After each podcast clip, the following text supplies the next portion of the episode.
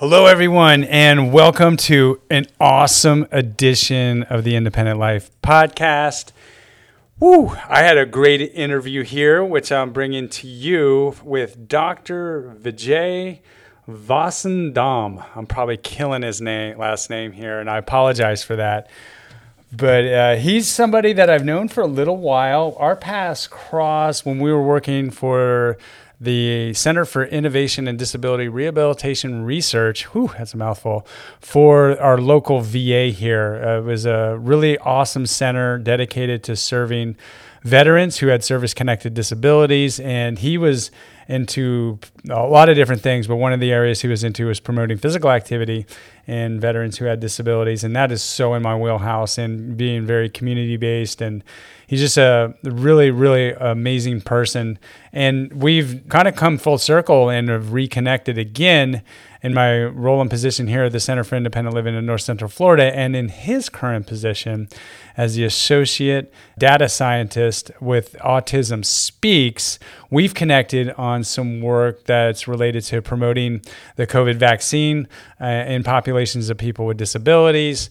And in with those interactions, uh, and reconnecting with him, I'm like, oh my gosh, got to get you on the podcast because your work in the disability community is so wide and it's so deep, as you'll hear from this conversation, in which we get into uh, the medical model in disability, how people, you know, in the clinical, you know, settings, you know, view disability and the preparation where medical students and other healthcare professionals um, are getting trained to become healthcare professionals impact how people with disabilities access uh, healthcare, and uh, we have some suggestions on where we've seen it, uh, how it can be improved based on where we've seen it been and where it is and where it's heading.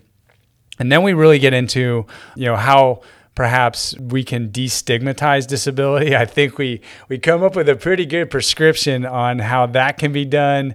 Uh, not that uh, you know we could solve that one in our lifetime or beyond, but I, I think we, uh, we had some really good conversation uh, about that. We also get into what Autism Speaks. Uh, this wonderful organization is all about the autism community, some of the needs that they have within that community, and it's just a, a very great conversation. It was, it was just wonderful to have somebody that well beyond this conversation that I'm going to be continuing to work with and and you know we could have gone on for a few more hours here and i look forward to having him back on for for more interviews because he's just so wonderful. So i hope you enjoy this episode.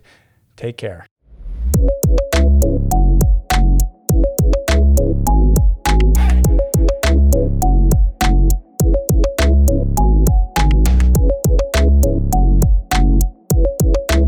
Hello, everyone, and welcome to a very special edition of the Independent Life Podcast. I'm with my friend here, Vijay, and we're going to get into a whole lot of different things I can tell. First of all, I think it would be good for you to introduce yourself to folks and let them uh, know a little bit about who you are, you know, what you would want to share about yourself, and perhaps in particular, how disability has impacted you in your own life. Sure. Welcome. Thank you for the introduction, Tony. I am Vijay. I am an associate data scientist with Autism Speaks, and I've been in this current role with them for about three years now. But I've been um, how disability has impacted my life. I first started noticing disability um, from my younger brother, who I think is autistic. Um, and I say I think because he was never officially diagnosed with autism, but that could also come from our cultural background, being from being an immigrant into the United States. He never actually got an official diagnosis.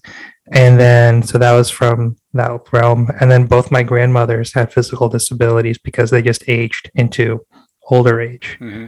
And so they had their physical disabilities.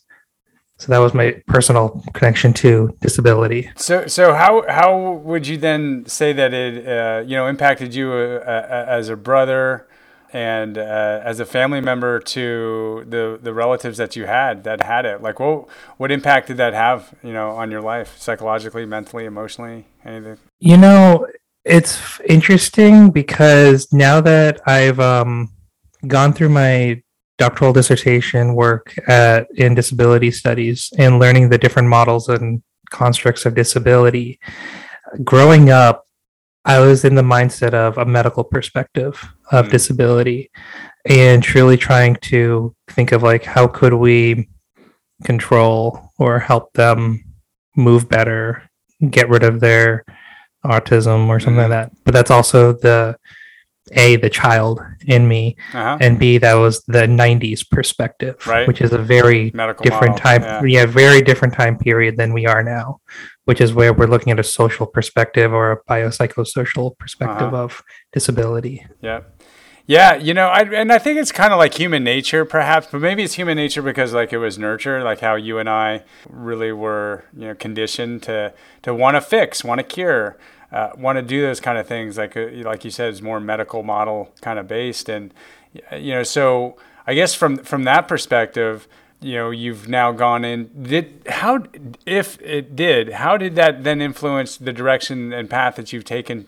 and and we'll get into you know the journey along the way because you've had some really interesting uh, experiences in your professional life with disability. But is that those experiences in your personal life something that led you in your professional life to really uh, start getting involved in the world of disability?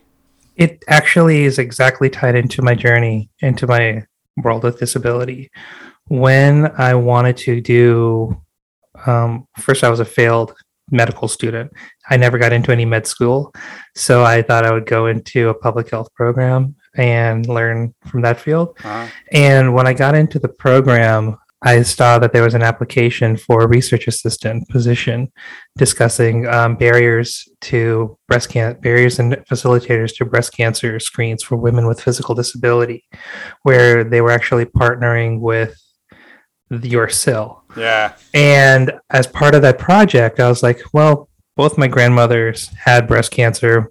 Um, one of them at that time passed away from breast cancer. So I figured let's go ahead and see if I could apply for it because it's a personal connection. Uh-huh. And from that project, I got the research assistant position. And that's how I got introduced to the CIL and got involved, more involved with the projects and more closely connected to learning about the independent living movement. So, what did you learn about the barriers then and facilitators for women who have uh, physical disabilities and breast cancer screenings? The biggest barriers that I learned were that healthcare providers are not officially are not trained as they go through their programs. Um, there's no set curricula, eh, which is understandable in a way because when you meet one person with a disability, you meet one person with a disability, you meet their perspective Yeah. because every person is different. But what is critical is that there's no set rubric uh, to at least establish a baseline to make sure that every provider who comes out of any kind of medical profession has some kind of baseline education for working with a person with a disability. Uh huh. And so that was my biggest takeaway from that project. And, that, and you know, it's interesting because, you know, and maybe this goes back to your experience and, and, and quote unquote being a failed medical student, but it seems like to me the rigor of getting into medical school has n- nothing to do with the necessary skills that a you know medical physician needs in the day-to-day practice of what they do. So in other words, what I've seen it requires like a lot of rote memorization of informations and facts that will never be used in the clinical setting. and and like the skills that most medical physicians need according to at least the medical professions including the American Medical Association is you know health literacy the ability to communicate information in a language uh, that a person can understand and act on. They identify that as being like the number one skill. And I know a lot of people that can stuff a lot of facts inside their head but couldn't have a conversation to save their life with a person and let alone encourage them to, to go ahead and take some actions that would then subsequently improve their health. That a is interesting and from what i uh, understand uh, uf and others you know hopefully are really changing the requirements to get into medical school school the types of things that medical school students must acquire in terms of the functional skills that they'll actually need in the clinic. Um, but that being said I guess the, the the notion that you know there's limited training on how to work with people in a clinical setting that have a wide variety of disabilities is something that nowadays I think is talked a lot about, which is patient centered care. So, again, going back to that, the progression of medical school and training and everything else like there, you know, it only seemed recently to me that this notion of, you know, really tailoring health related information to the patient is somewhat I, I, I, think almost like a maybe a, a, a, decade or a little more kind of really more that it's become mainstream. I don't know what's your take on that? I've said a lot there but you know i think like the the rigor of medical school getting in while in it seems to be mismatched to the clinic and then layered on top of that yeah there's no tailoring of uh, communication styles to the patient where it makes it more patient centric and beyond all of that um the number one thing that I've always heard is the number one um, is communication. And people are good communicators before they go into a medical school or any kind of PT school or something. But then as part of their education, they are they're kind of force fed all the jargon into them. And and then you almost have to unlearn that jargon to to effectively communicate it back to yeah, to yeah, the patients. Yeah.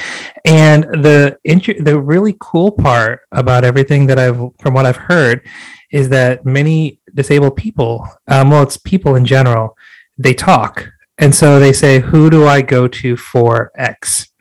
And who do I who do you recommend for why? And so if you find if you are a person with a disability or someone who has a child with autism, you say, hey, who do you recommend I take my child to? And you'll get a great recommendation. Say, like, oh, I know this doctor, or I know this therapist, or I know this um, speech person who's really great at working with my child. And so, what you'll end up happening is that provider gets a huge list of patients of, to go to them. And so like that's one avenue. And like it's almost like you're getting that level of care is that level of communication is going to that one provider. So like they're getting all the providers. And then almost what happens is anyone who is gets a disability or gets autism or gets some kind of other kind of condition they're automatically sent to that provider as opposed to everyone learning and having like an inclusionary tactic. Gotcha. Gotcha. Interesting. So, you know, someone that tends to be really good at serving, say, you know, like you were mentioning, you know, people that have autism and everything else like that, could be limiting the amount of exposure and experience other healthcare providers might have in working with that population. So it's kind of like in leadership, like you know, we want people to be great leaders, but if the leaders that are currently leading don't get out of the way so other people can have the opportunity to lead, there's no way that, you know, other generations of people can step up and learn how to be good leaders. It's a weird detriment because you want them to do well and you want those people to be there yeah. to really sh- share to almost share their knowledge with what they have with other people. Um, but how do you encourage other people to come in and engage with those providers to learn from them and say it's not a bad thing that you don't have this knowledge but it's a bad thing that you don't want to learn it and you don't want to accept it well you know and maybe there's you know i guess it's a classic stereotype that you know med- medical doctors physicians you know and other healthcare providers are often put upon in the lay public you know on this pedestal. And you know seen as like what they say is you know gospel and really that they're uh, more than perhaps they really are and there's this mystique about it maybe over time now and with the covid pandemic maybe things are getting demystified but it seems like you know uh, mds and, and whatnot are definitely put up in high regards and for many reasons should be and at the same times you know we shouldn't see them as infallible you're, right? you're right but it's not just them, but it's also all public health professionals too. And that includes like specifically around the pandemic in public health, science communication failed. Mm-hmm. Failed it failed drastically around the lines of mask wearing, the idea about COVID vaccines mm-hmm. and and the importance of those issues. Like how do you even something as simple as Operation Warp Speed, which is the COVID 19 vaccine project that the federal government did to create the vaccines.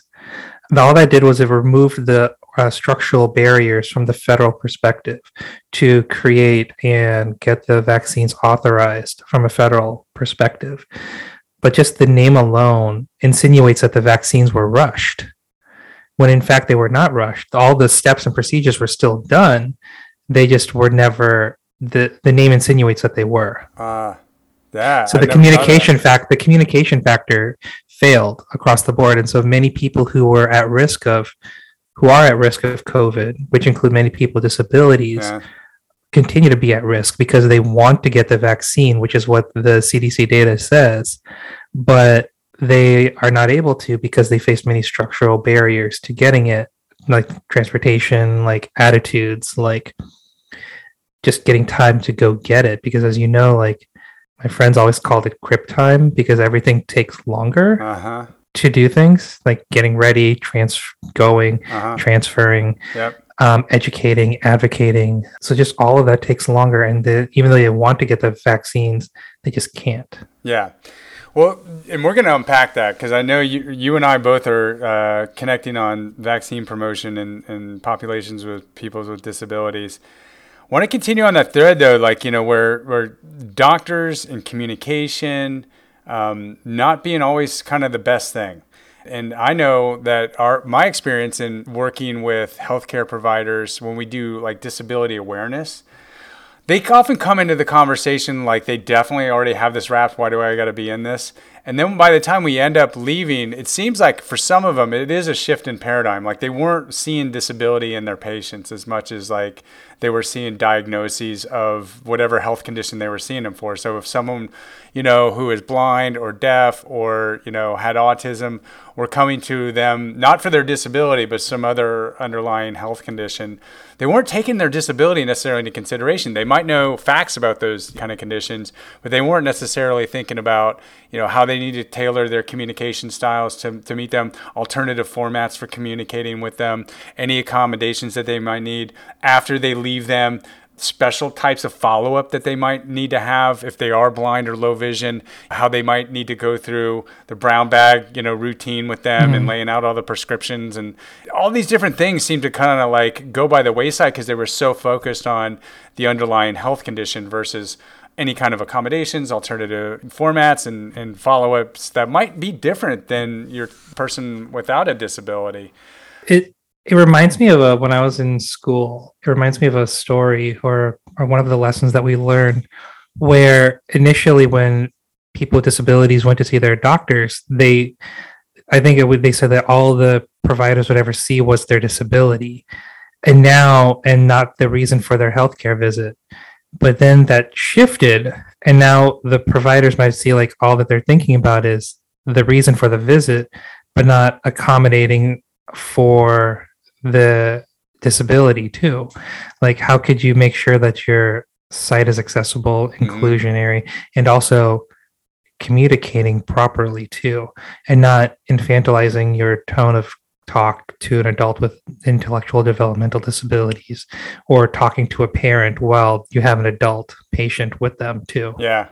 And, and I think like therein lies again like this might be cultural or you know timing of when people went through medical school and everything else like that is that it seems like again not patient centric but more clinical centric like the, the patient has to conform to the way that the clinics run and the healthcare providers speak uh, versus like we're going to tailor our clinic and modify our clinic and have all the different accommodations and alternative formats ready to to be tailored to the patient.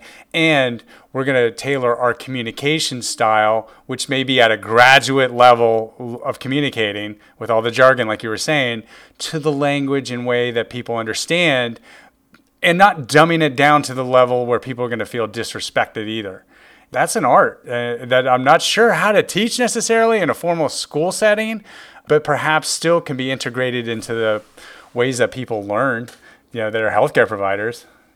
I feel like it's getting better. Yeah. I think it's a generational thing. I think it's a You have- generational thing, It's yeah. definitely is a generational thing. The younger providers, I feel, are more open to speaking to uh, patients in a general term. But I don't I don't know if that's actually the case though. At times I feel like the providers who go to primary care are definitely the ones who are able to communicate better with their patients. The ones who go to specialty, I'm not sure. Yeah. Um, the other providers, because I know we're specifically talking about physicians, I think, but there's many of the other healthcare providers Absolutely. Yeah. too. Um, they're specialists too. So how can you? How are they able to work with their patients in a manner that is communicating in a proper way? And I think that's. I'm not sure, and that, I think it's working with making sure that they have community-based practice and Yeah. going to diverse practices, not just a generic university based clinic Yes. that is, sees one type of patient. Yep.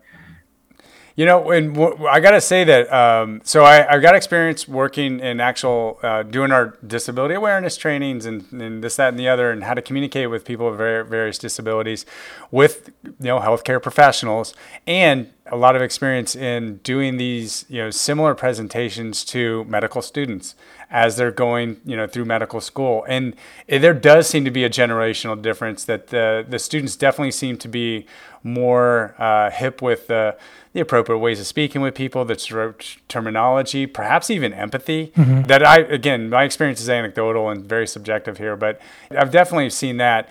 And when working at the univer- with the University of Florida, I know, I don't know if you knew Dr. Nancy Hardt, but uh, she she was she was somebody that in pediatrics, and she was responsible for the community-based rotation that the medical students would go on to, and she had them going out to um, community resource centers that were in low income minority neighborhoods.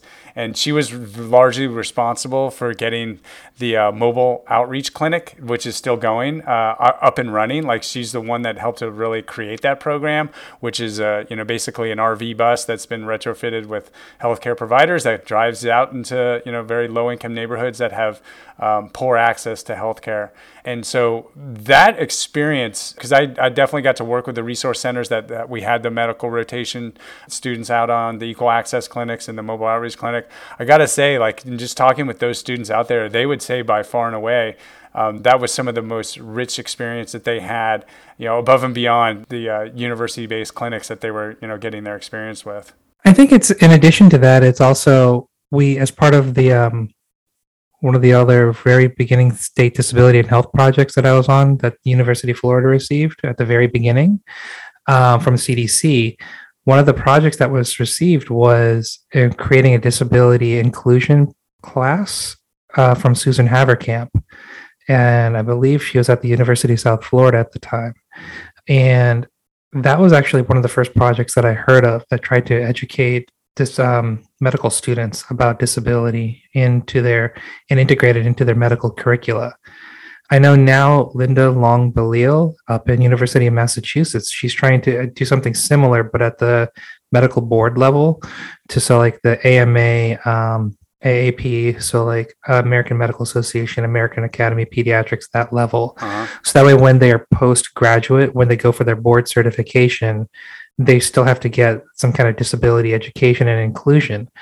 But beyond just having like a separate disability course or something like that, where disability is like another thing, Yeah. but having disability included into all of their courses. So, like, you have a geriatric course, but saying, like, okay, geriatrics is this, but also reminding, like, as part of geriatric medicine, you also have to remember they're going to have mobility disabilities, they're going to have mm-hmm. cognitive disabilities, they might have sensory issues. For pediatrics, they're going to have to remind them all of the developmental disabilities, as well as many other kinds of disabilities that might come up. Emergency medicine, you're going to have to talk about the many disabilities that might come up from there, and just different kinds of issues that come up from disability, making sure that disability is included in all these different kinds of coursework that they're going to be seeing. And when they leave school, make sure that they're having almost like booster education as part of their board certification or continuing education courses that they do have to take. I really like that model where it instead of just compartmentalizing it into like, okay, you got to take a three hour course as part of your medical school on disability and be like done with it. What I'm hearing you say is like it's a thread that's woven through all the different types of courses that a med student or you know someone that's you know specializing in any kind of types of healthcare might have to take. So it's kind of a theme that's you know hammered in. You don't see like a separate course on race and medicine uh-huh. or gender in medicine. They've done a pretty good job of, I mean, as far as I know, interweaving those topics throughout their other health courses and topics. But disability, it is the one demographic that is cross demographic that yeah. everyone will experience, but is still not covered from a healthcare perspective at this level. It's it's fascinating that that's kind of where we're at. Yeah, like given like you said, like it, it touches everyone.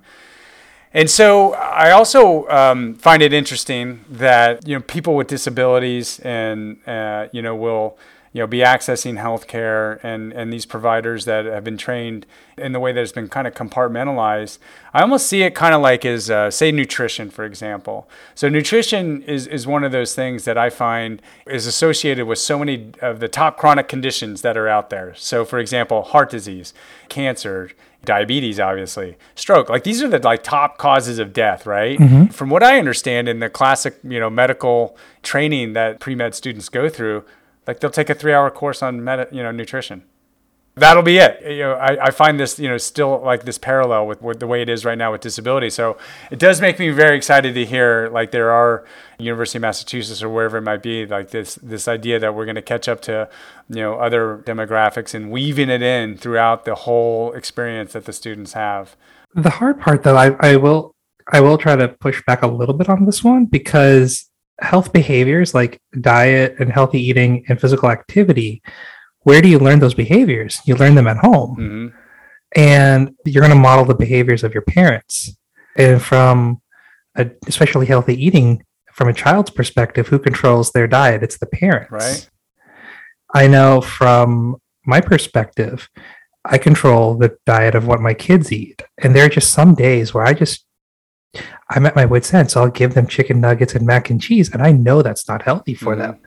But it's like I'm I'm got two young kids. I just want them to eat something, but then I also know like I'm going to supplement it after the fact when they're done for their next meal to counteract those negative that negative food but i have also calories eat yeah and it's also like i just need like I just need like 20 minutes of some quiet while yeah. they eat their dinner yeah. and then the next morning i'll give them something a little bit healthier but it's also like how can we make them realize like my son he realized he says something like this is not healthy or like a cake is not healthy and I'm, i have to remind him like no, it's not as healthy. But if you eat it like every day, no, it's not healthy for you. But if you eat it like once, like for like a birthday party, it's fine. Yeah, you're you're okay with that. So like uh, giving him those healthy habits, and I think that comes on parents and doctors and healthcare providers can be there to just educate the parents and how can they that's where the communication comes in about how can they work with the parents to make sure like they work with their child's any kind of disability issues that they might have. Yeah, I'm, I'm glad you're pushing back on this because now you're really helping you know me to really zoom out more and say like you know so perhaps finding out the best diets or promoting physical activity or I'll even throw alcohol, tobacco, and other drugs into the mix here. Like any kind of like lifestyle related behavior that are associated with health outcomes, heart disease, cancer, diabetes, stroke, etc maybe that's more the public health professionals' roles and responsibility. Maybe that's their lane, and and that's where I think, like in a, in a lot of ways, when we look at public health, that's where it can shine. Like health promotion, community-based, individual, you know, societal, interpersonal policy you know, that can mm-hmm. impact mm-hmm. all those kind of things maybe plays a more powerful and relevant role than the medical doctor saying you should eat this way. You know, I know you've got some experience in, in promoting, you know, health promotion, physical activity, and those other kind of things. So, first of all, I guess like maybe I'll I'll start with you know what what do you think we can be doing to promote healthy lifestyles? for people with disabilities because I recognize that at least with physical activity, people with disabilities tend to get less, you know, physical activity than people without disabilities. I'm not sure what it is in nutrition. I think that one, I, I, don't know the research on it. When I was in school, it was hard to discern how people were measuring nutritional behaviors was still like very questionable and not universal. Um, alcohol, tobacco, and other drugs, uh, it does seem to be, depends on the disability type. you know, kind of thing? Like people. I think actually with yeah. I think with alcohol and tobacco, it's actually still increased with people with disabilities, especially if you look at minor um, racial minorities, um, especially the Native American community. Mm-hmm. Um, but going back to your question about how can we increase physical activity for the disabled community, uh-huh. it goes back to the very basic topic of inclusion, right? If you design it so that everyone can be included, then you're not excluding anyone. There are I, I might the main park at my in here in Gainesville, down in Depot, they actually have pretty good accessibility, I think, because I think people with wheelchairs can get on the main playground and use all the equipment. They have different equipment that people can get on and use. How truly accessible it is for many other disabilities, I'm not sure, but it has, I think, a baseline level of accessibility and inclusion that I think is better than some. But if you go to a school, many of those equipment are not accessible for someone for a child with a disability. And is that because those children are sent over to a different playground or sent over to a different school for their education and play? Mm-hmm. um, that's where i think that's the baseline level. Like how can we just start at that spot and uh, you know so addressing like kind of environmental access to physical activity i think you brought up a good point earlier is that the people that are making choices about engagement in physical activity are largely the parents and caregivers. Perhaps interventions on that level is really important. I know here at our, at our center, um, you know, when we do our independent living skills classes, and you know, we're educating you know the people that come into them about the importance of physical activity or how to do adaptive physical activities and this, that, and the other. Yes, it's important for them to have it, and at the same time, we recognize that the influence, uh, you know, or the you know independence for them to, to, to go and do this is also dependent upon you know the people that they live with it's that and it's also the the weird irony now it's not just the physical activity it's the breaking up of sedentary behavior so it's like you can be active and get all your 150 minutes of activity in one chunk in a day. But if the rest of the week you're completely sedentary, that's just as bad yeah. as being completely inactive. Yeah. So it's like, how can you balance that out, especially in today's society where, and during within this stage of the pandemic, where everyone has to do Zoom's calls where we're talking like this, yep. or if you're on a tablet or for someone like for a child who needs it for accessibility purposes how can we make sure that they have the availability of access and also education purposes and also for the parents entertainment purposes and also just go and be like get outside and play yeah and run for at least that bit of time that you need to and also now that we're in a heat wave how are you going to make sure that you're going to safely do it too? Yeah, as we're recording this, it's it's pretty rough right now here in Florida. I think North Central Florida uh, is going through a pretty pretty intense heat wave, and yeah, so you know we're looking at environment, we're looking at yeah, if we do structured physical activity for like you said a certain chunk of time, but then the rest of the time we're spending you know doing sedentary motion and and to me that like is very striking when when we look at the research on blue zones so the the areas of the world where people tend to live closer to 100 than others it, it seems to be the different one one of the many differentiating variables compared to other places that aren't blue zones is that they don't do structured physical activity. They don't. They actually their physical activity is interwoven into the their their lifestyles. Like it's mm-hmm. it's part of like you know instead of of course you got to like design a community to to be more pedestrian but they're more walking to their places of work or school um, or getting food. Like protected bike zones bike yeah, lanes there you go like all right? Oh goodness we need that here in Gainesville. And so like that's in there. And then even just like in the in the home environment you know there's less chairs. Like people are living closer to the ground. And and so you know you mentioned having kids. One thing I notice is that in having kids I'm getting on the ground with them more Mm-hmm. And man, there's a big difference between standing up from the ground than a chair at 90 degrees where, you know, all the mechanical advantage is already there to go from sitting to standing versus the from the ground to, to standing. So maybe there's yeah, I don't know how to do that in such a screen-based culture that we live in now, but how we, you know, especially with, you know, kids uh, who have disabilities or anyone with a disability, how do we integrate just more movement in our day-to-day lives? Maybe it's not just that, but it's also making it a fun place to be to integrate other aspects of your social life too. Mhm. My my advisor, his name was Jim Rimmer. He would always talk about um, from University of Illinois Chicago. Now he's at the University of, of Alabama. I know of him. He's very well published in this area. Yeah, he's the yeah he's like the main person in physical activity and Yeah, disability. I- he's at the Lakeshore Foundation. I've cited him in my research. That's awesome. Did not know that. yeah, so he that's the person who I went to study under at Chicago. Wow. he told me like we were chatting one day he said like he always viewed a fitness center as like the main hub for people's lives as they grow older like he he envisioned like people kind of wake up they go there they maybe have like a cup of coffee at a at a gym then they go do like a spin class and they come back meet their friends talk with them get their social interaction there then maybe they go do a weight class for like 20 30 minutes come back relax for a little bit go home shower, come back at the end of the day, say hi to a different group of friends, maybe go swimming and do something else. And the gym is like the hub of their social interaction, their ed- their food. Uh-huh. You like, have healthy food options, and then you also get a physical activity there. And maybe you could like walk to and from your house or something like that. I love that. Man, is is he still uh, working? Is he still alive?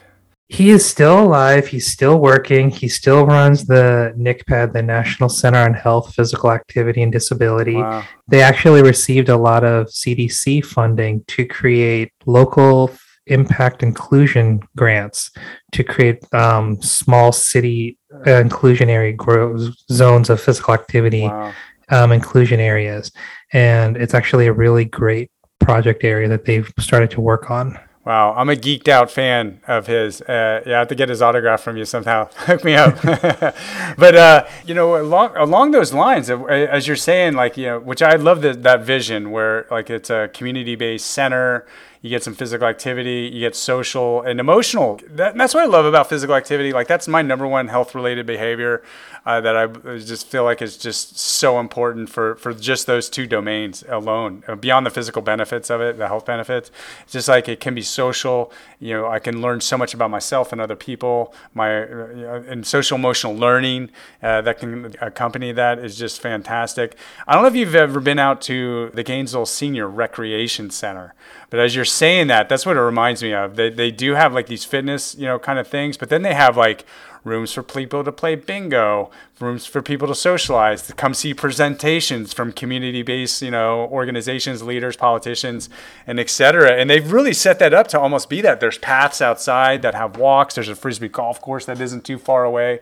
But I feel like, you know, the as you're saying that, and, and it almost reminds me, I grew up in a YMCA setting.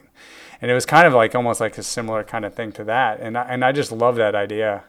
It definitely is a unique perspective, especially for dis- for disabled people. Like, how could you make that work? Yeah. And as we know from his work and many things, it's like they're not there yet. So, like in the interim, how could we? Yeah. And, and it's What, what can we do? And it's tough. It's another brick and mortar kind of solution in a virtual world, you know. Uh, and, and again, access, transportation, um, if Cost. You, if, cost, and then you know too, like if it's exclusively for people with disabilities, then you get that exclusionary kind of thing. How can you make it inclusive where it's everybody?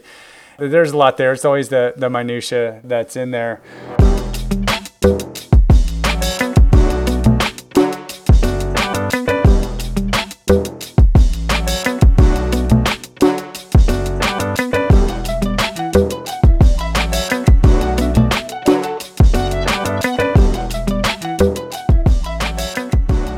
Know you did some work related to physical activity and your work with veterans. yes. So I want to you know use this as a pivot point too to to say that you and I both kind of cross paths momentarily at the Center for Innovation uh, and Disability Rehabilitation Research at our local VA here.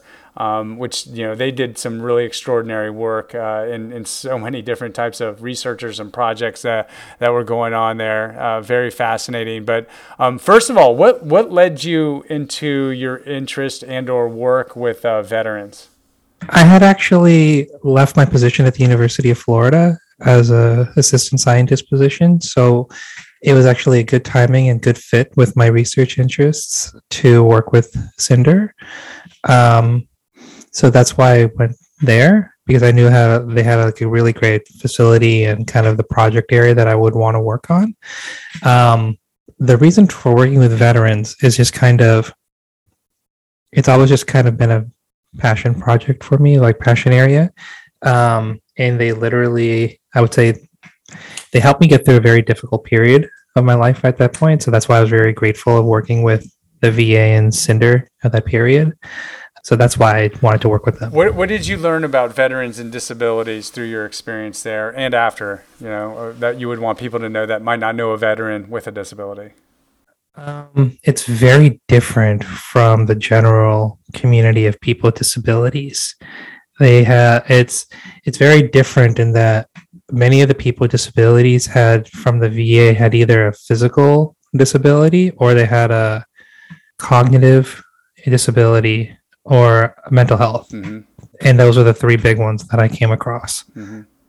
And compared to the general community, it's not nearly as symmetrical, as well as the racial ethnic diversity was not there. It's very predominantly white, non-Hispanic. Gotcha. At least, at least at RVA. And you know, one of the things, because my my role uh, there at CINDRR and, and when I was working for the VA was, uh, you know, under community reintegration was the jargon. Like so, you know, veterans that had service connected disabilities coming back into civilian life, and and at the time, which was kind of around the 2010 ish to 20 you know 12 and beyond, uh, was like veterans, uh, I guess in 2008, there was a reauthorization of the GI Bill, which was uh, an affordable way to go back to college for veterans. And so there was like many veterans coming back from uh, recent deployments going back to college. I mean, like there was just mm-hmm. clustering. Veterans were clustering in post-secondary institutions, and so what a great place to then you know reach them. Because uh, as you're saying, they, they tend to be an asymmetric population. Many of them do live in, in rural areas. So I was like, wow, this is a great place to connect with them. And one of the things that I I really learned that you know they didn't seem to have that that um, you know, if they had a disability, they weren't necessarily associating themselves with the community of people with disabilities. So you work now like with Autism Speaks, and so there seems to be a lot mm-hmm. of community um, uh, with people who have autism and or people, you know, caregivers and parents around autism. Like there seems to be community there. I didn't mm-hmm. get that there was like a, um, from my experience, a lot of community pulling veterans together around disability. Rather, it was the the inverse of that. It was like they didn't want to acknowledge, or you know, and this is common in the disability community too. But like they didn't want to acknowledge having disability. They ran from disability. The the, the people or veterans that I was working with at the University of Florida who had a diagnosed disability didn't even want to come near the Disability Resource Center, even if they could utilize their services. Yeah, it's almost like they were more open to acknowledging that they were a veteran, that they were which war they were part of, yeah, which um, service they were a member of but it's it's also a very negative experience for them too. Yeah. Like you go there if you lose a leg or something like that, or you go through a very it's a tra- and you might have tra- trauma mm-hmm. associated mm. with it too, and so it's I kind of understand why they don't want to Absolutely. associate with the disability community with that point. Yeah. But it's also it's how does the disability community also just say like, hey, but it's well I see many similarities between the veteran community and also many people in the aging community too. They say like, "Oh, I don't have a disability. I'm just getting older." Even though they use like a cane, they have trouble mm-hmm. hearing, they have trouble seeing, yeah. they have trouble moving, they can't drive, and they benefit from all the benefits of the disability rights movement, like having the accessible parking and all those other things, ramps and automatic doors but they don't view themselves as disabled. They just say, "Oh, I'm older." Yeah, yeah. It you know, and again, I think points to the stigma right around disability and that's what i was learning from the other veterans when i was asking them well, why don't you go to the disability resource center you could use the x y and z accommodation that would really help you out and a lot of the feedback i was getting at least from the veterans was that you know they, they were worried about you know with their friends or family other students uh, mm-hmm. professors would think of them and again, that just to me, you know, was was really pointing at the root causes of stigma. Um, parents, uh, who I've come into contact with who have, you know, their, their children has a disability and really struggling to come to terms with doing what's necessary to get the services they need, sign them up for an IEP or 504, not wanting them to be labeled as having a disability. What's that going to do to their self identity? What's that going to mean in terms of their social interactions? Will they get bullied more? So yeah, I, I see such reservation with people identifying as having a disability, even though they have a disability and running from it. And for me, that's the insidiousness of stigma and us buying into it. Oh, it absolutely, absolutely. And part of that I think stems from I can give a personal anecdote to that too, is my with relation to my brother, my parents and my would always use my um, autism as a four letter word whenever my brother would have like a outburst or like a negative interaction with them or like you have like strong emotions and just have like really like tantruming almost. And they'd say like oh it's your autism. This is autism. This is why you're behaving like this. And so now as an adult he, it's kind of like he views autism as a bad thing and it's a negative thing. As whereas if he had gotten that diagnosis or even as an adult became viewed himself as an as a person with autism, you could get services, supports, community things that are available to you. But he doesn't view it because of that stigma that arises from that those negative behaviors or those negative interactions. How can we destigmatize disability? no softball questions here on the independent life. No, no, no, nothing. Just little. We're gonna fix everything in this, right? I think there's a lot of positive aspects that have gone on, right? I think the first aspect is visibility has fixed has has helped move things forward. President Obama had his first rollability, his secretary of rollability. I forget her name, but she was a wheelchair user in as part of his executive staff. So she was definitely available there having a disability senior advisor to the White House is always nice to have, and it's good to hear mm-hmm. from their level. And even in social media and TV. And so, like, the big thing now is I say Love on the Spectrum on mm-hmm. Netflix. Mm-hmm. So, like, seeing shows like that where you have actual people, or I hope that's actual people with disabilities mm-hmm. available on those shows and saying like this is what it actually is for to be the person with a disability not over dramatizing it and not like saying like way back in like the 1950s to say like the person with a disability is the freak show mm-hmm. or mm-hmm. and not saying like they're the the weird ones on the side mm-hmm. or like the the carney act or something like that yeah and saying like they're like those i think had done so much harm sure and so like now i think flipping it on their head. And I think even in um, a lot of the film studies that have gone on with the Disability and Film Institute, I think some of the work Carrie Sandahl at the University of Illinois Chicago, she does a lot of disability and film work around this area too, and kind of studies from this area and realm.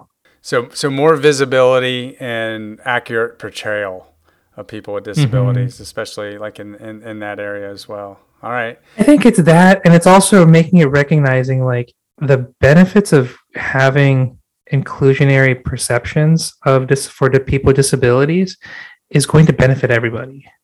What's inclusionary perceptives? It just take inclusion. Take anything that if you have access and I say access and inclusion. Okay. Um, interchangeably because I feel like if you say accessibility, then you're making it say like it's only for people with disabilities. Ah. But if I say it's inclusion, then I'm saying you're including everybody. Um, I like um, that. Okay, I hadn't thought of that nuance. That's that's good. Uh, yeah, some of my disabled friends have started switching over to inclusion uh-huh. more than access. Uh-huh. So like the easy thing is like he's saying like as you know like if you have a ramp anyone can use the ramp but if you have stairs people in wheelchairs or a mom pushing a stroller uh-huh. cannot use the stairs. Yeah. Or a dad pushing a stroller uh-huh. or something like that. Sure, they sure. cannot push the stairs. I, I, like that a lot. I think that that nuance has a very profound difference, you know, accessibility and inclusion. I also noticed that you say, you know, disabled community, disabled person instead of like people first terminology. Is that because the empowerment piece of disability? I switch between both. I, I switched between both. I started I started to go more um, identity 1st mm-hmm. because of the empowerment piece. Um, because I've saw that's what more disabled people have started to say that they want identity 1st Mhm. And so I've been like, okay, that's fine. I'll go with that. But I also am not part of that community. So at times I'll also say person with disability. Mhm. But I also, at times, I want to go back and want to borrow language that the deaf community have used, have used with the capital D deaf and lower D Uh-huh, deaf, uh-huh. and say capital D disabled and lower D disabled. So that way I can distinguish, like, hey, this is the disabled community talking versus this is a disabled person. Gotcha. I, I think that you're you're really hip to the, the the change I've seen over the last decade. So I think for a while there, it's been predominantly the consensus being, you know, people first terminology. There's so much more to identity than disability. Blah blah blah. And now I've definitely seen a shift to where more and more people are saying, no, I want to be recognized first as having a disability, and more empowerment. And I, I really appreciate and respect where that's coming from because, like, as you were saying earlier, what we really need is more visibility. Someone's got to be the one being visible. Someone's got to claim it. You know, come stand under our tent. And you know, it's a little bit of education too. Yeah. a lot of it it stemmed from when I was in the MPH program. We did a special project with your CIL to do like access to do an accessibility project of Gainesville. Was this for transportation? Uh, just a general accessibility assessment. Okay. And the first thing that we did was just say like we my friend and I we went to I think his name was Mark. I don't know if he still works Uh-huh. there. Gotcha. and we said, "Hey, uh, I'm going to say a derogatory term, so I apologize in advance um, because I did not know at the time." But I said, "Hey, what can you explain a little bit about handicapped parking?" And he says, "Don't say that term; it's a derogatory term." And I said, "Oh, why is that?" And he gave the history behind why that is a derogatory term, and ever since then, I was like, "Oh, okay." I, I didn't know. So it's a little bit of the knowledge factor of people just being wanting to do that and also just saying like it's does it it takes no effort on my part to say that's to, to call someone disabled or Uh-huh. person with a disability based upon what they prefer Yeah, I think that's always good to ask what people prefer. You know, if we're going to be in a situation where we're talking about i mean ideally it's their name first Yeah, right. So- I know, and sometimes like it's not even uh, yeah needed. But I think you bring up a good point. I gotta say, in in my disability awareness uh, trainings or workshops that we do, you know, I will ask people, do you you know what is the recommended kind of thing to call those you know parking places, and and many people still refer to them as handicap parking and and whatnot. From what I understand, it's accessible parking. You mm-hmm. know, and I, I'm not sure inclusionary parking would fit there. because it, if I, I don't think ex- inclusionary parking is there because it's still accessible because it's meant for It's pers- meant just a for people, disability. not including everybody. Yeah, yeah, yeah. So that's another area of distinction. But you know what's funny though? In Chicago, they would always push the extra snow into the accessible spot. No. Oh, Oh yeah, it was bad. It was bad. Chicago. Yeah, mobsters up there. Anyways, um, so you know, I think there is a lot there. You know, so the language we use, the visibility, you know, is very important to destigmatizing disability. And you know, I always think like, you know, when I think of access, you know, I, I do think it's first of all our own individual knowledge and attitudes and beliefs about disability, and that's like every individual, right? Like, and and how do we see it and our perspectives on it. And I know from my own experience, I definitely ran from disability you know, uh, it was just I was embarrassed by it. I didn't want to be treated differently by it, and and it took me a long time to finally embrace it and see it. And it, maybe it, it took a long time because I it took time for me to see it as an asset in many ways. I've had to learn certain virtues and values that I really hold near and dear to my heart: adaptability, resilience, perseverance, humility, gratitude having empathy for other people. I don't think I would have really be holding those as close and near and dear to my heart if I didn't have a disability, and I value that as now a strength. But that took time, so now I embrace it. So I guess everybody has their Yeah. own time to really embrace disability. And that for an outsider's, it could, it's really beneficial for me if as an outsider to listen to the community and say like and hear what they say. And so like within the autistic community, many from like the autistic self-advocacy network, they have said like they have a whole thought piece about person first versus identity first language. And they've said like many parents might want to use person first, whilst the person, where the autistic individuals will say identity first language. And so I said, like, well, I'm just going to go with what they say and say autistic because that's what they say. As a public health professional, I'll waffle back and forth. And if I need to, I'll say, I'm going to say this, but that's to include both terminologies Mhm. with the acceptance that many people will choose either. Right. I, I think it's uh, really interesting and so many great perspectives to have on, I guess, like I want to say either or side, but how about and both, right? It sounds like you're taking an and both approach.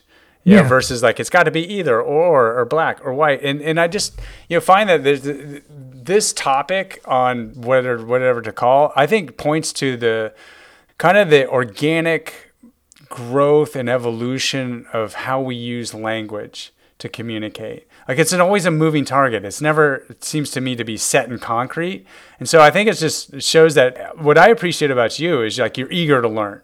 Like, okay, so what is the right way? And, and hearing from other people and really taking to their perspectives into account. And, and to me, that shows like lack of ego. Like you're, you're, you don't think you know it all. So you're willing to learn and willing to adjust and accommodate based on where people are coming from. And I think that could be another way of destigmatizing. Are like, are we eager to learn? And based on what we learn, willing to change the way that we think and the way we speak and the way we act. I think that, and it's also helping others realize that they have inherent bias, and that's not a bad thing. It's just that you have bias, and how can we? We all have bias. We we all have bias Yeah. because we're human. That's right. It's and what can we do to counteract our inherent bias? So, like the the job that I got inherently that got me into the whole disability studies movement was I only got it because the professor thought I was a female because she did a telephone interview. And she did not know I was a male wanting to do a breast cancer study. So she hired me entirely virtually, entirely by phone, because she did a telephone interview. And when I went to the first meeting, she saw a six foot tall brown male in this in there, and she was like, "Oh, I did not expect you, but welcome." So, wow. so that level of lack of bias on her part, Yeah. well, the idea the idea that she was able to counteract her bias by doing something as simple as doing a telephone interview made me realize like there are steps that I can take to counteract any bias that I know I have. Right. And it's something as simple as like even if like in today's age, like with Zoom, we can put our name and our preferred pronouns to account for everyone's intersectionality Uh-huh. of their gender. Yeah. So like those are simple things that we can do. Well, going to your comments about bias, we all have them. And for me, I found that that was an, a great thing about being thrown into the research world and, and conducting a scientific experiment where we got to assert a hypothesis. You know, so we we have a bias by you know kind of asserting our hypothesis, and the idea is then to go on and do the experiment uh, objectively without bias.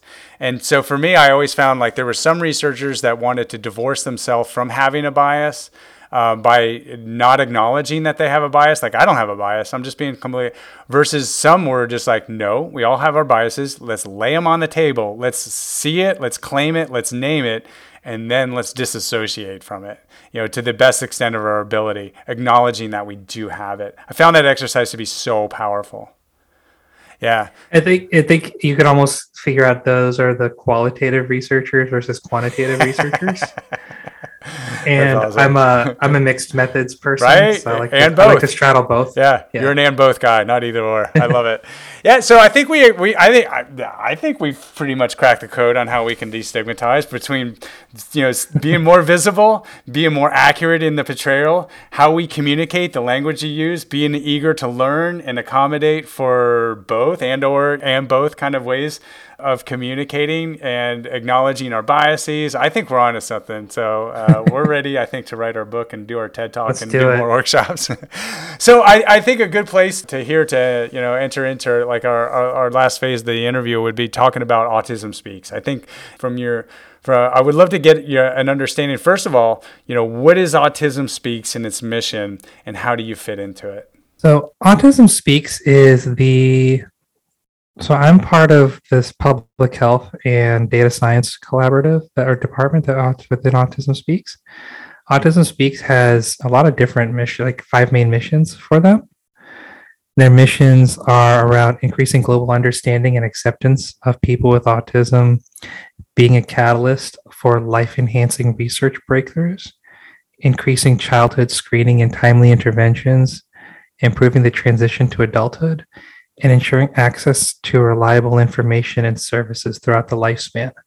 And so, my role within Autism Speaks, within those five mission areas, is to really straddle the at the I'm at, I live at the nexus of true public health work, service and supports, like information and advocacy, and also advocacy work. Mm-hmm. So, like, how can I provide information and referral for from an from an IL perspective, as well as advocacy level supports, as well as from a true data perspective, what is autism numbers? Can I provide stats and lit reviews mm-hmm. and give it to those people. And so I live at that nexus, right at the center of those three worlds. That's an awesome nexus to be. Like you're such an and both guy. Your role as a, then a data scientist, perhaps then, uh, if I'm hearing you correctly, is to take the data and inform the different types of communication services uh, and advocacy that fulfills the mission of Autism Speaks. Yeah. So, like a clear example that I could share with you is that um, at the start of the pandemic, when we all saw the long lines of people waiting for food at the grocery mm-hmm. stores mm-hmm. and the empty shelves, we conducted a needs assessment to try and figure out within the autistic community um, and households. What were some of the basic needs for people? Was it housing? Was it physical activity? Mental health? Was it food security? And obviously it was all of those. But we chose food security just because of it was not many people were addressing that topic area. Uh-huh. so we decided to look at some of the publicly available data sets. So we used the national survey of children's health to just see what was going on pre-pandemic. And what we found was that uh, the autistic households were significantly more likely to be food insecure than those non autistic households, even when controlling for all other demographic factors, household factors, neighborhood factors. Um, just they were more likely to be food insecure. And what was a little scary is like it's not just not having food, it's the fear of not having food that would make you more likely to be insecure. And some of those like risk factors, like the effects of being food insecure include like mental health issues, physical health issues, and not just for the parent, but for the child as well. And this could be like where the parent is going hungry because they're giving their food up for their child, wow. or the parent is worried about where their food's going to come from in the next month or so. So, what we decided to do after we got that paper published was we met with people at the CDC, some members of, of, some staffers at Congress, just to share our results from the study and what we were going, what like what could be done with this, as well as we decided to run a more in-depth needs assessment after the fact during like about a year into the pandemic. And what we were then able to do and subsequently get pu- published was showing how the within the pandemic how the autistic community was still more likely to be food insecure compared to a random sample of the general community at the exact same time of the pandemic um, while controlling for all the same factors like age, race, income, all those other variables. And so we were trying to figure out like what might what might be some of the reasons for this. Yeah.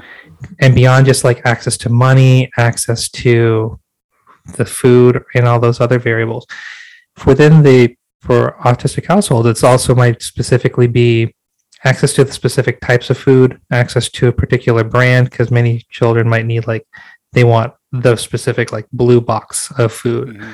or they want this brand, or they might have a specific um, GI or nutritional issue that requires them to get a specific type of food that was not available during the pandemic or had reduced capacity. And now, now that we're at this like massive inflation period of the pandemic, food security is going to be at a different reason because people's buying power has been significantly reduced now. So, what could we do to try and address food security going forward? Did you all then uh, come up with any kind of programs or supports, or was it mainly like kind of like a policy, you know, kind of advocacy? We have some plans. I ha- well, I have some plans for how to try to address food security. I was going to talk to you after the fact, after we're done recording. Yeah, definitely, because we de- we did a food distribution program because we were in the emergency operations center where it was initially activated in March 2020, and they were activated for a while. And we got hooked up with Feeding Florida, and they got us hooked up with our local food banks. Even to this day, we're still delivering food to people uh, in the community, in their homes, who have uh, access barriers like transportation or you know just whatever physical cognitive issues that might be precluding them from getting the adequate access to food. So yes, definitely, let's offline yeah, get connected. yeah, I'll talk to you Yeah. offline. But I think like the big thing that we learned was that people were going to, we're not going to food banks. They were going to churches and they were going to schools Mm. to get their food, for to get their free food when they were food insecure. Yeah, and they- they're, they're stocked by food banks. Those they're usually Mhm. food. The, the churches are getting their food from food banks, and And they're getting their food like they're getting from the food banks and also Yeah. the um the federal food agency. Yeah. Like they they're the ones who also supply the foods with the food like the free the yeah, free the food USDA. program. Yeah, USDA. you know, therein lies like if we want to dive deeper, you know, offline here is like you know a lot of these foods that are meant for long shelf life have tons of preservatives or refined, Mhm. processed. Like not the best foods to be giving people No. that tend to have like more likely to have cardiovascular disease, diabetes, stroke, etc. So it's kind of like you know we're caught in a, in a tough situation where we we need food, and the places that we have access to getting you know food, masses amounts of food to people are unfortunately, and you see this all the time in food drives, are processed foods, which high salt, high sugar, high fat, you know, that are in there. So it's kind of like okay, we're giving them calories, but, But also, you know what? Another complicating factor here in Tony is like we live in Florida, and like two complicating factors. You want to make sure like the food's culturally appropriate Yeah, for families, sure, and that's one complicating factor. yeah. The other really complicating factor is like the climate change issue, because if there's like a hurricane coming in and people are evacuating out of their area and they are also food insecure, where are they going to go to leave and have food? And if they have a child who has a disability or they themselves have a disability that requires specific food sensitivity Yeah. issues, how do you make sure like the shelter or wherever they are evacuating to is stockpiled with food that is available and accessible and inclusionary for them? Absolutely, this issue is complicated. Yeah. well job security for us you know like you know honestly and, and i think like we bring up some really good things that uh, that we can push forward absolutely Mhm. i look forward to having that Yeah. discussion and you've been at autism speaks for a few years now right Just over three years. Okay. Just finished my third anniversary. what what would you want people who um, you know aren't familiar with the autistic community to know about the autistic community Within, well, they're part, they're a member of the disability community. And what we've started to do is we've, within the autistic community, they're not just children. They grow up to be autistic adults. Mhm. Autistic children grow up to be autistic adults. And for me in particular, is that you have to be mindful of the intersectionality of race, gender, sexual orientation, that many people within the autistic community are part of the LGBTQ community as well, Mhm. and they're are, they're part of that community. And in particular, for me, if they're part of a, a racial ethnic minority and are also autistic, they go from an autistic, uh, for example, a black autistic child will grow up to be a black autistic adult.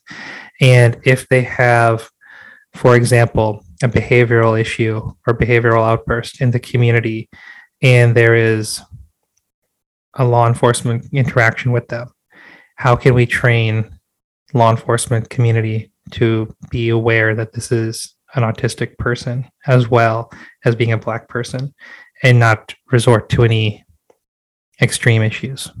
I'm glad you brought that one up because it was, geez, I want to say around 2016, 2017, and there was a you know a high profile you know police shooting of someone who had autism, and right away the state mandated you know sensitivity trainings for all law enforcement uh, across the state, and they came to us asking, and CARD. Center for Autism Related Disorders, and they had us at the table. We were meeting with uh, Gainesville Police Department, Alachua County, and they were they were like, "What do we do? Like, how do we do this training? Like, what's going on?" And for us, uh, and and again, like, I'm not an expert in this area, so like, my my take was kind of immersion, getting to know people who have autism and spending time mm-hmm. with them versus like we're going to take this three hour training on what autism is you know and like and you're good yeah was what was striking to me again kind of like I, I came from a where I worked in community-based resource centers and, and low-income minority neighborhoods where there would be police that would come out to the neighborhood, get to meet the people, get to understand culture a little more, and do like take the time to get to, to know people and have face to face interaction versus we're gonna send you to diversity training, you know, and, and like to expect you to like understand and this and the other. And so one of the things I think they ended up doing was in, you know inviting you know people who had autism to their roll calls, spending more time getting to know people because like point well taken. One of them said like I don't know the, you know the difference when I roll up onto the scene and need to make a split decision on is this person autistic or are they you know having a reaction to drugs they might have taken? Are they violent in how they're expressing themselves? They seem mm-hmm. violent. You know i couldn't fault them for not knowing the difference between those kind of things. So it was very interesting. Yeah there's that aspect but there's also one more area that i'm personally passionate about because i'm also the chair elect for the American the disability section of the American Public Health Association, and we're going to be hosting a webinar on how accessible voting is a public health issue, and for autistic individuals and people with disabilities especially, trying to make sure that as they grow older, that they have access and availability to v- their rights as an adult, mm-hmm. as a citizen in the country to vote mm-hmm. and have their capacity to vote. And the American Medical Association has shown that voting right, voting access is associated with social determinants of health. Huge. And they've wow. tied it to health outcomes, voting access wow. to health outcomes too. It's like states with more open voting have better health outcomes. So to so like how can we as as we know disabled people have worse health.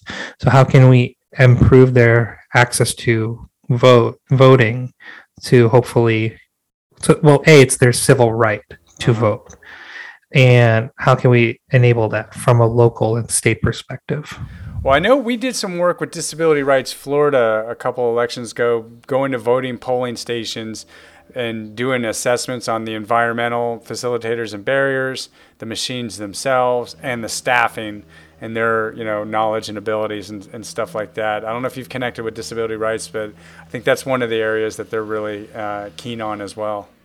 I have, and yeah, I have. I'll be in touch with you about this too. Okay, all right. Well, I, I, look forward to learning more about how voting rights uh, are connected to health outcomes. Certainly makes sense when you said you know they're they're definitely uh, connected with uh, social determinants of health.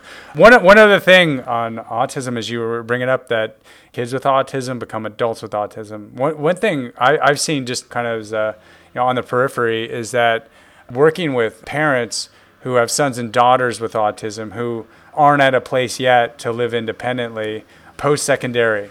You know, after they get out of high school, they're going from pretty much their whole lives having a very structured kind of a place to go, a routine, to now they're they're in adulthood, and what now? Like there's not mm-hmm. necessarily a one like a school setting, a place to go in the community that engages them in meaningful and enriching activities during the day, and they seem mm-hmm. to like you know be like, okay, now what? For what what do we do now that we're young adults that are going to become middle-aged adults? Um, that's one. And then part two was, you know, they're concerned that maybe my son and daughter may never be able to live independently. Like we're trying to work with them so that they can. And at the same time, they're like, well, what happens when we're gone? Is a big mm-hmm. question that they have, you know, on their mind about that. So I don't know if you can, you know, hit those two areas in, in terms of what happens when people leave, you know, education uh, and, and enter into young adulthood, and then perhaps beyond that, for those that you know may not be at a place where they can live independently yet what happens when the parents and or caregivers you know aren't around anymore?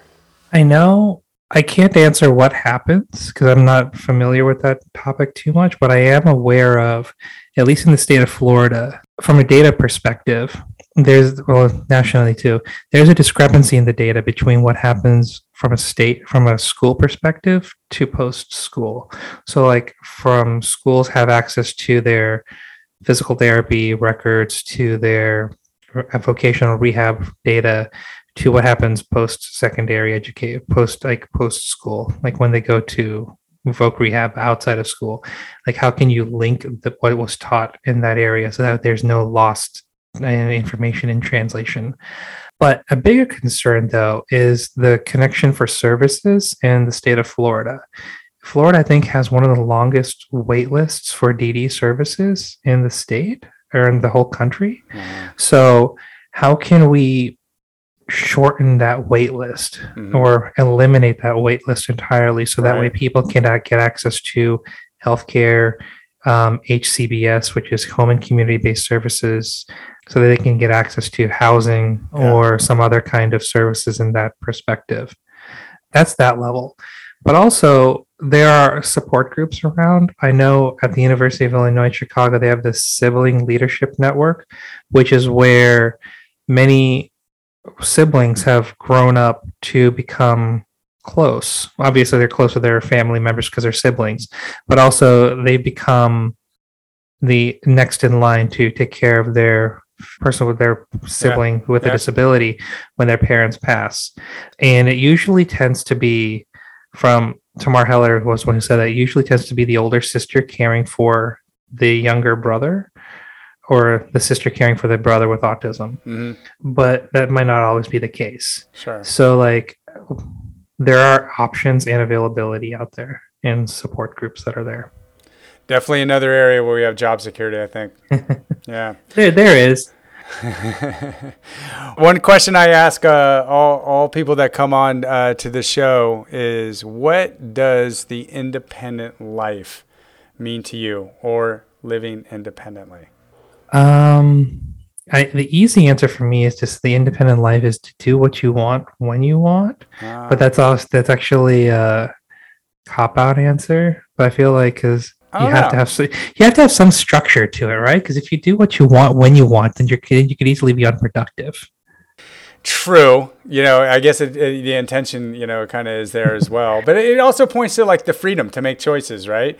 And and I know yeah. for our center, you know, we, we want people to make the choice to go back to school, to school, or to get work, or to get adequately, accept, you know, housing, and, and all these other kind of things. And at the same time, when we uh, are working with people that are maybe not making those choices or other choices that we can see maybe not being in their best interest, we also got to let them make those choices, and that's part of independence. You know? It is, yeah. but I also wish that there were some structures put in place yeah, where yeah. I did not have that option available to me. Hey, yeah, amen. That's the public health person. In there, yeah. there, there are times where I, I heard like I love to sit. There are periods where like I just want to sit down yeah. and not do a thing. Yeah. I just want to like watch a show on Netflix or on mm-hmm. Disney Plus and just kind of yeah. zone out for a bit. And it has its place. just can't be binging. Everything in moderation, you know, right? Everything in moderation. Yeah. Well, hey, I, I, I want to acknowledge you for being just a you know real champion uh, for the disability community. Yeah, I appreciate that. Yeah. No, I mean like yeah, we, we didn't even really, uh, and this is another episode for sure, get into all your efforts with the COVID vaccination. We, we kind of glossed onto it uh, at the beginning and I wanted to do a deeper dive, and we'll, we'll, we'll have to do another one here uh, that really gets into that because we're we're overlapping in efforts there. But I, I really appreciate how you bring a, a really uh, great public health perspective into the you know how we can really see disability, the social environmental context in which disability happens, being really alerting us to how we also need to see within the disability community, you know, the intersectionality of disability and how we can really just, I guess, be open learners, always wanting to, to learn and, and say and do better. We're kindred spirits in, in the sense that, you know, research and data can really help to inform programs and policies that are out there to make a, a bigger and broader impact on, you know, how we serve people. I, I really appreciate how you got a good variety of experiences, you know, working here with the Center for Independent Living in North Central Florida in accessibility, um, healthcare, uh, you know, your experience with CINDRR, uh, your graduate studies, being there at Autism Speaks. You're getting such a, like a wide and deep immersion into the world and community of disability and to have someone you know man i didn't know that america public health association that you were leading the disability you know arm of, of that as well that's huge so you're starting just, in november that's amazing. So, so thank you for everything that you're doing. It's just, uh, uh, it gives me a lot of inspiration to be seeing someone like you uh, working in, uh, as much as wide and deep as you are. No, man, I appreciate it, and I'm happy to help out in any other future episodes. Well, count on it. We're, we're going to be connecting offline to do the good work of helping people. And until the next time, we're going to take this onward and upward. Oh, man. Talk to you later. Ciao. Thanks for listening to the Independent Life podcast brought to you by the Center for Independent Living of North Central Florida. If you like what you hear, please rate, review, and subscribe. And if you know anyone who might benefit from listening, share this podcast and invite them to subscribe too. For questions, suggestions, or if you have a story you'd like to share, please email us at cilncf.org at gmail.com or call us at 352 378 7474. Thanks for joining us. Until next time, support, advocate, and empower each other to live the independent life.